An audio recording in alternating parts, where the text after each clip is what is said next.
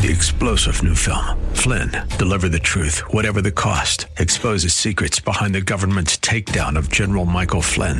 Flynn knew what the intel world had been up to. He ordered the first audit of the use of contractors. This set off alarm bells. He told the truth. He was the most dangerous person for Donald Trump to hire. They had to get rid of Flynn. Flynn, deliver the truth, whatever the cost. Available now. Watch it today. Go to salemnow.com. Salemnow.com. At barracuda.com. The following program is sponsored Truth Incorporated. Today on Know the Truth, Philip DeCourcy encourages us to come to the Lord in song. Doesn't Paul say in Philippians 5:19, make melody in your heart to the Lord? So we receive the truth in our mind, but it's got to get into our heart. We've got to feel it. We've got to be moved by it. We've got to own it. We've got to personalize it. And that emotion will want to find an outlet, and that outlet is singing. That life touched by the gospel of grace will want to sing about God's amazing grace.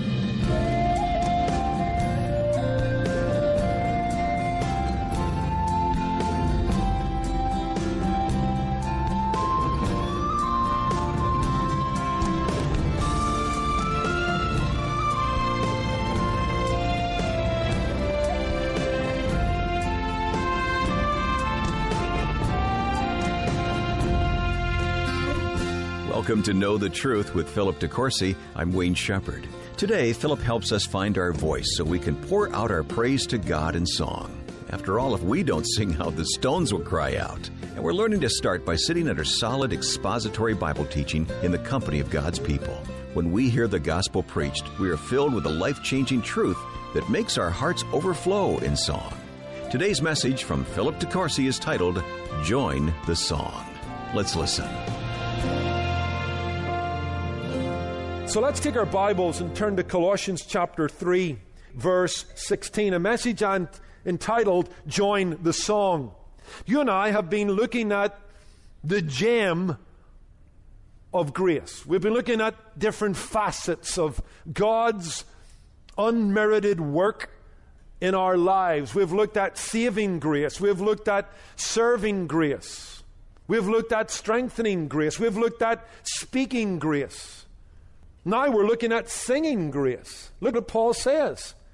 He tells us to let the word of Christ dwell in your hearts richly with all wisdom and teaching and admonishing one another in psalms, hymns, and spiritual songs. Notice singing with grace in your hearts to the Lord. The grace of God in our hearts produces a song from our hearts that escapes through our lips concerning the grace of God in our hearts. They're singing grace. So let's look at this singing on the saints. Let's look at number one, the form of singing. Number two, the function of singing. The form. Well, it seems that there are three forms of singing in our text psalms, hymns, and spiritual songs. Psalms are pretty self explanatory. For the most part, we're dealing here with the ancient hymns of Israel. Which, by the way, is an interesting thought. The early church sang ancient hymns. Just throw that into the worship wars as you're thinking about it. There's nothing wrong with singing ancient hymns. Some of these were 700 to 1,000 years old by the time we get to Jesus. But here you have one genre or one category psalms, then hymns, this would seem to refer to songs that were being written around that time at least. Songs that had theological material at the center of what it was about. The hymn was more creedal in nature. You know, a psalm gave you voice, allowed you to speak to God, where a hymn spoke to you about God. Something about his nature.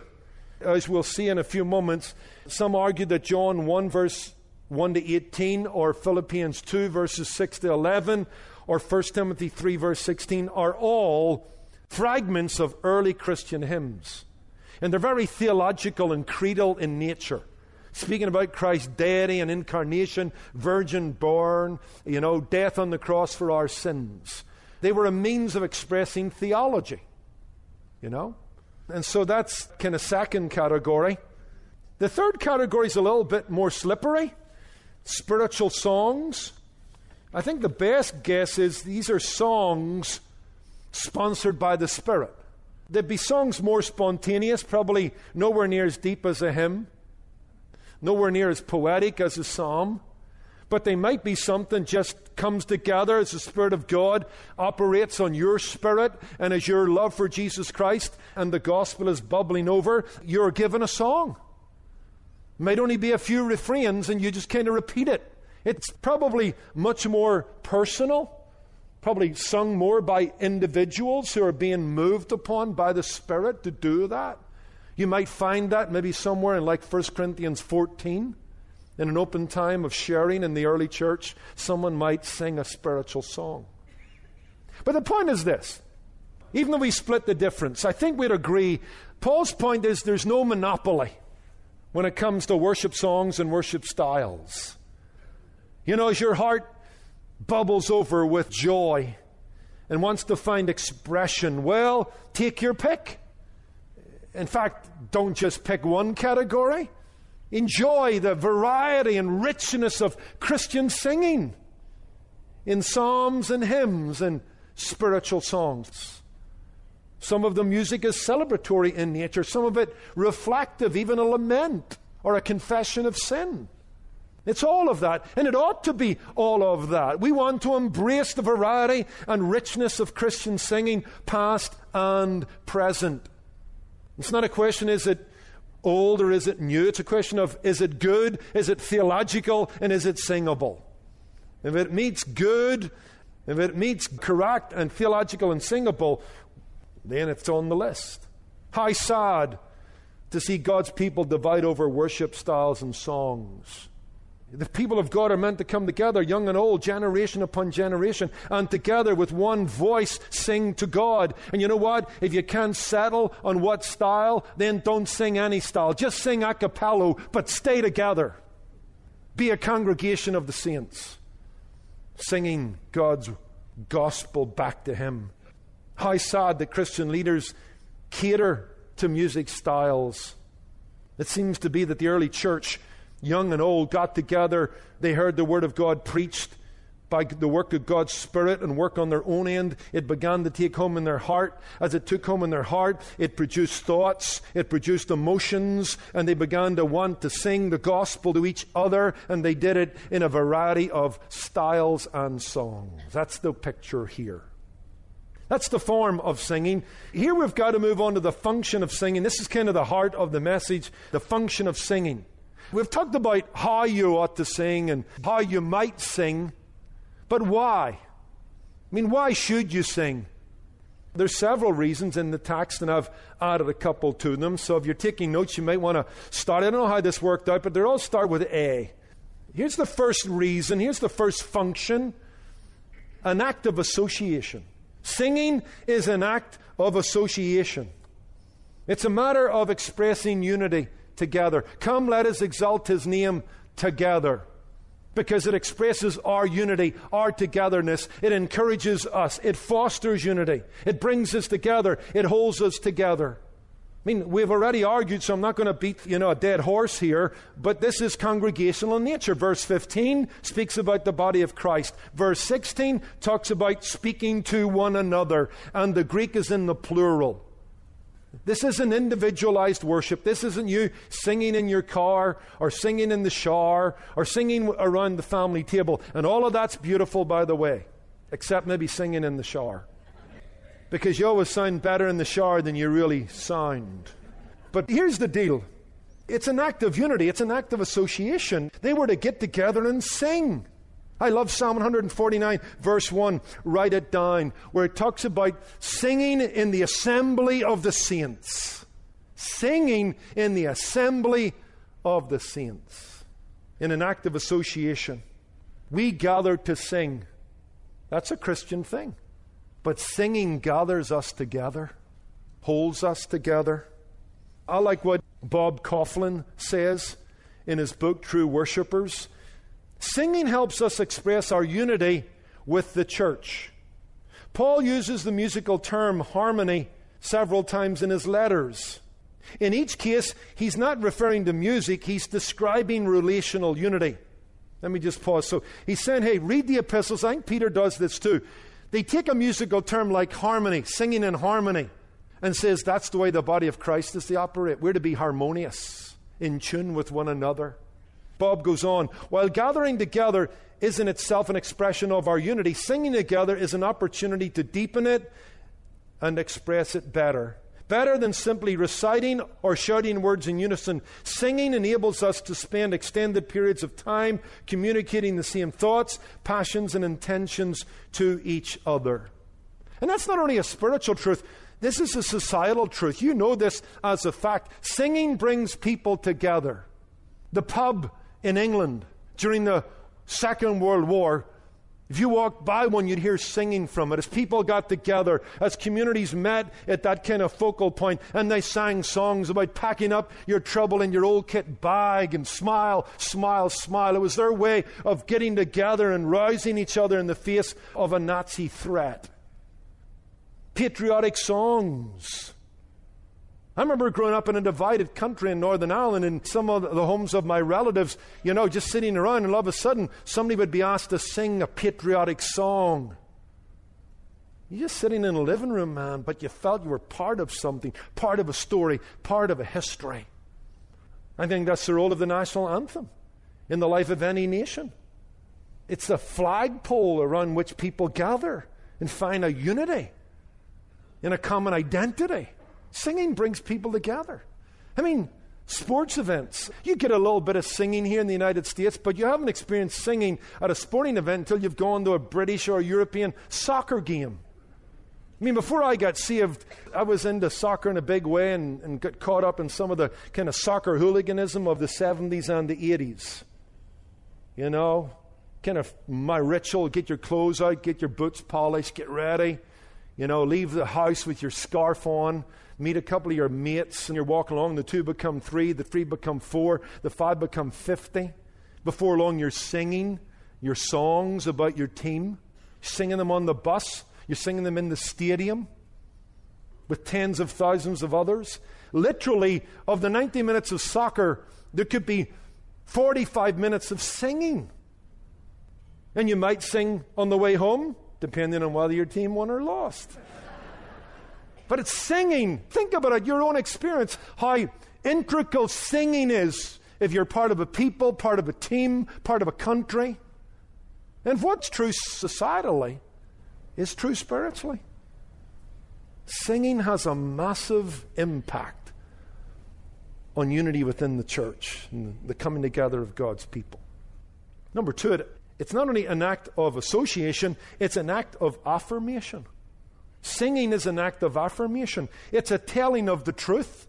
It's an echoing of the word that's dwelling in your heart that you just heard at church in the sermon. But you want to give expression to your own emotions and your own commitment. Notice again our text let the word of Christ dwell in you richly in all wisdom. Notice teaching and admonishing one another with or in or through psalms, hymns, and spiritual songs. Did you realize that songs are teaching tools? That's why they've got to be good songs.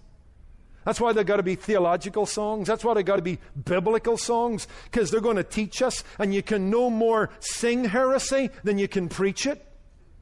But you know what? Singing is an act of affirmation. Singing doctrinally substantial songs educates God's people baptizes us into a knowledge of Jesus Christ that allows us to know Him better, witness for Him better, love Him better, worship Him better. Some of the earliest Christian songs, as I alluded to, were creedal.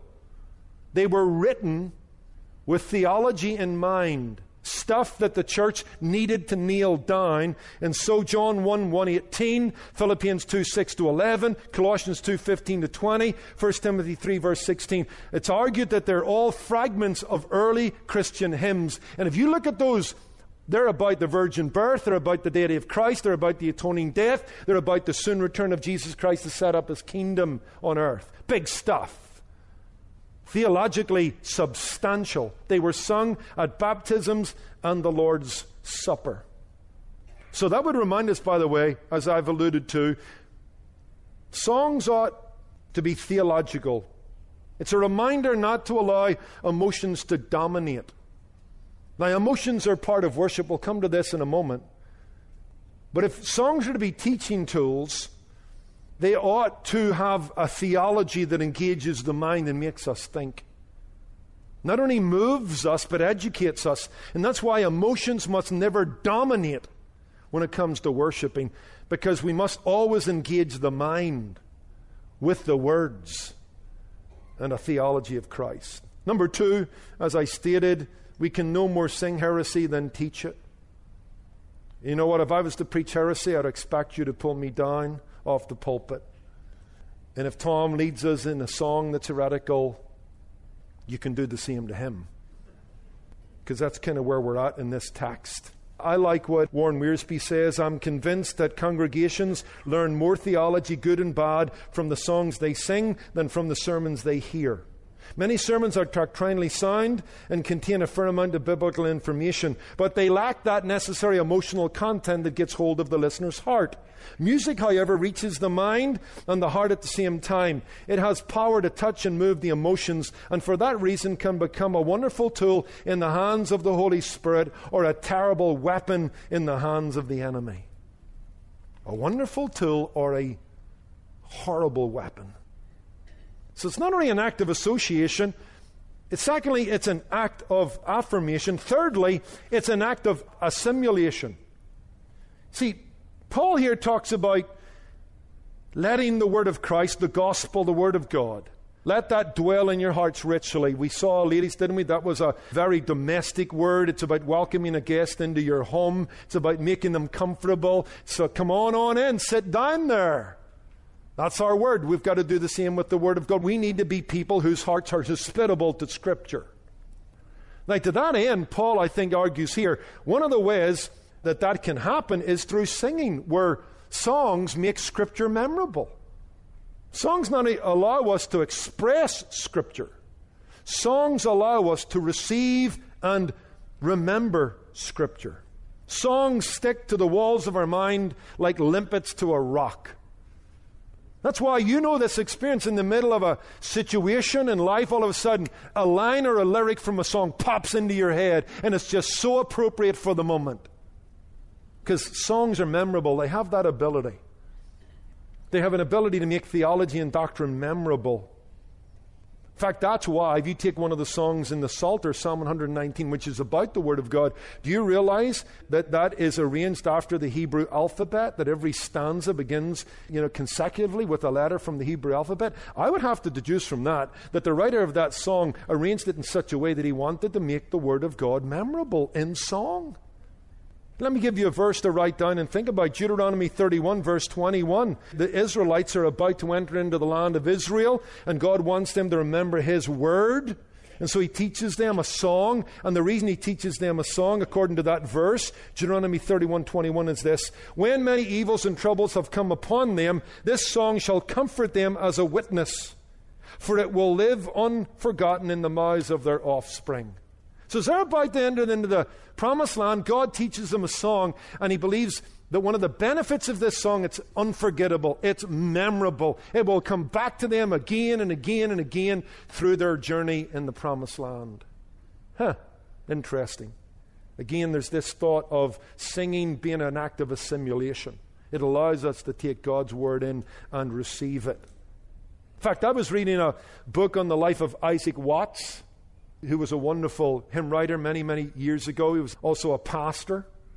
In fact, his hymn writing career started when he was a young man, and like a lot of young men, he didn't like the songs that the church was singing. And he was belly aching one night over the dinner table with his father, and his father said, Okay, Isaac, then you go and write some better ones. And he did. And we still sing them today. And if you read his life story, as I did, a wonderful book by Graham Beynon out of England, as a pastor, he wrote songs for children. And one of his motivations was it would help children receive theology. And when he wrote this little hymnal for children, he said he had four reasons for writing it. Number one, it makes theology enjoyable. Number two, it makes it memorable. Number three, it gives children something to continue to think about themselves. And number four, it will allow families to sing around the dinner table. Beautiful. Let me go on. Number four, an act of amplification. An act of amplification. Not only association, affirmation, assimilation, but amplification now. We warned about the danger of emotions, but here I want to quickly correct or at least balance that by saying we can never deny emotions. Never deny emotions. Now you've got to keep them under control. You don't want to get to a place like a literal church in Northern Ireland where the story came out that they got going singing and worshiping. They kind of detached their mind from their heart. And before long, the congregation was singing, He'll be coming round the mountain when He comes. Well, he'll be coming to a mountain according to Zechariah 14. I don't know if he's coming round it, but that's just an example of like, hold on a minute, you just detached your mind from your heart. That's emotionalism, and that's scary. But emotion is different from emotionalism. Doesn't Paul say in Philippians 5:19, a corresponding text to our text, make melody in your heart to the Lord?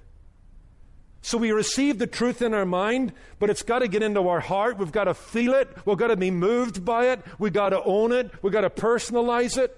And that sermon, properly preached and properly received, will produce worship and melody in the heart.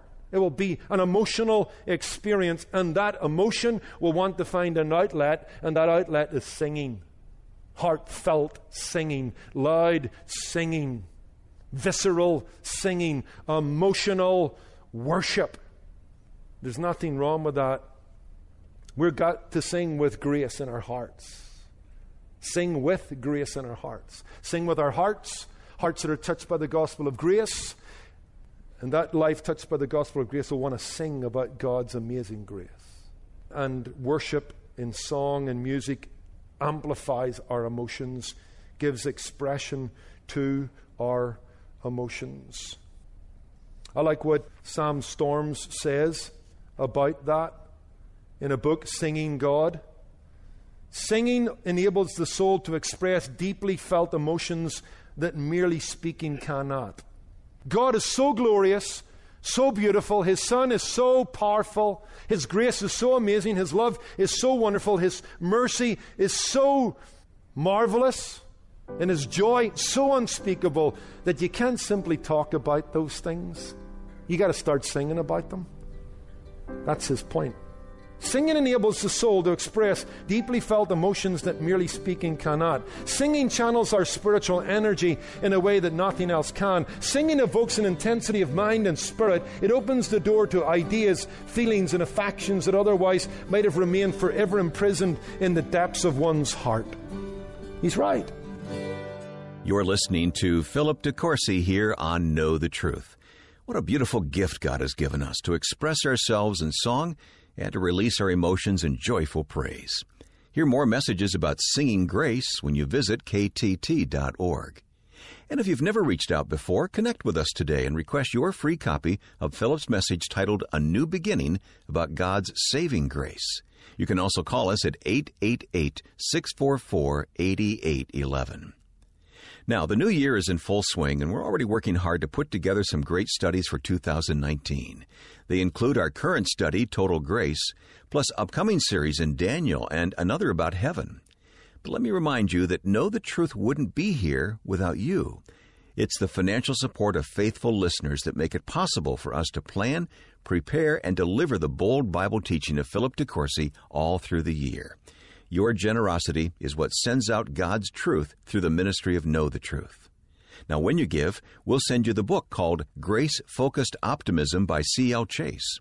Philip will be referring to this book throughout our current study, so it's a great one to start reading now. You'll learn how to live a life governed by grace, the grace that transforms your heart, your relationships, and your love for God. Request the book, Grace Focused Optimism, when you make a generous donation to know the truth. Call right now, 888 644 8811 or go to ktt.org. And when you visit our website, be sure to let us know how this ministry is impacting your walk with Christ. You can do that when you take the Know the Truth listener survey that you'll find right there on our homepage. This is your chance to tell us what matters most to you. Again, the survey is online at ktt.org. I'm your host, Wayne Shepherd. Learn more about God's amazing total grace when you join us Friday on Know the Truth. Today's program was produced and sponsored by Know the Truth Incorporated. Jesus said, You shall know the truth, and the truth shall make you free.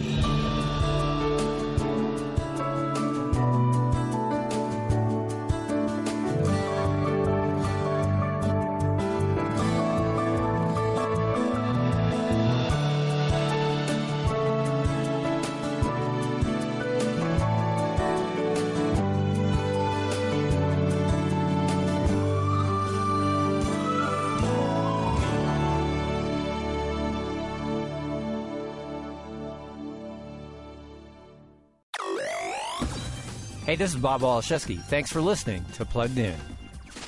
Fox's The Passage focuses on a future where scientists are experimenting with a dangerous virus that could lead to the cure for all disease. Or it could turn all of mankind into vampires.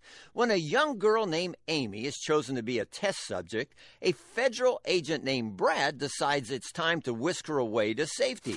New plan. We're not going to Colorado.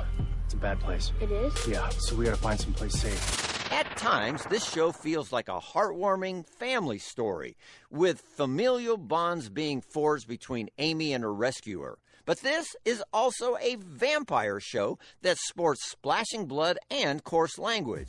So I'll give the passage a 2.5 out of 5 for family friendliness.